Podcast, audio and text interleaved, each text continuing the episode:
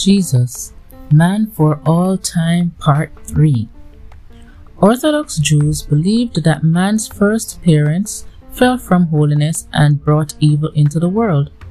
Since that time, all men were sinful, deserving punishment from God. But God had promised to redeem man from sin. And in Nazareth, the members of the synagogue were attending services every Sabbath with the Redeemer, the Christ, and didn't know it. The first time Jesus preached there, the congregation was so outraged by what he said that they tried to throw him over the brink of a hill. But Jesus simply escaped, or Jesus simply walked through them and escaped. The starting point for Jesus' ministry came when he was about 30 years old. John the Baptist, a rugged preacher who wore a garment of camel's hair with a leather belt and ate locusts and wild honey, tramped the wilderness of Judea, baptizing and teaching a doctrine of repentance for the forgiveness of sin. He talked of the coming of the Messiah, one of one whose sandals he is not or he would not be worthy to untie. Jesus came to him and was baptized. And a voice came from heaven saying, This is my beloved Son, in whom I am well pleased. Jesus was not a revolutionary political leader.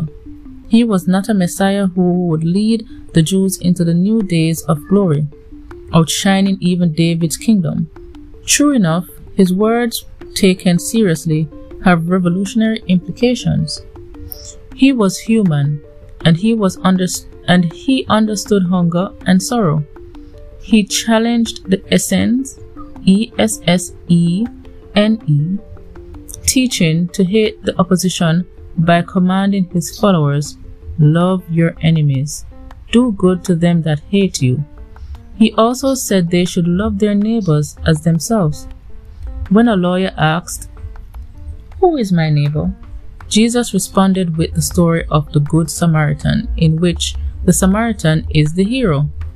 Since most Jews considered the Samaritans so unclean that they would have no dealings with them, the lawyer had his answer. All men, even Samaritans, were his neighbors. After the first year or so of his ministry, Jesus chose the twelve men who were to be his apostles. Most of them came from families as humble as his own men from the fishing villages on the Sea of Galilee or from the nondescript hamlets in the surrounding hills. Peter, the fisherman, seemed to be the natural leader. Although his fiery personality often got out of hand, one man, Matthew, traditionally the author of the first gospel, was drawn into the circle from the tax booths of the hated Roman bureaucracy. At the other extreme came Simon the Zealot, persuading the other ten to accept these two unlikely candidates, one of bureaucrat and other of fanatic, took considerable genius. Some of the followers of Jesus and his disciples were wealthy, but most of them were poor. Rich men did not like Jesus' admonition Lay not up yourselves treasures upon earth. Jesus knew that it was easier for a rich man to justify his own self interest than to sacrifice everything and follow him. Jesus said, It is easier for a camel to go through a needle's eyes,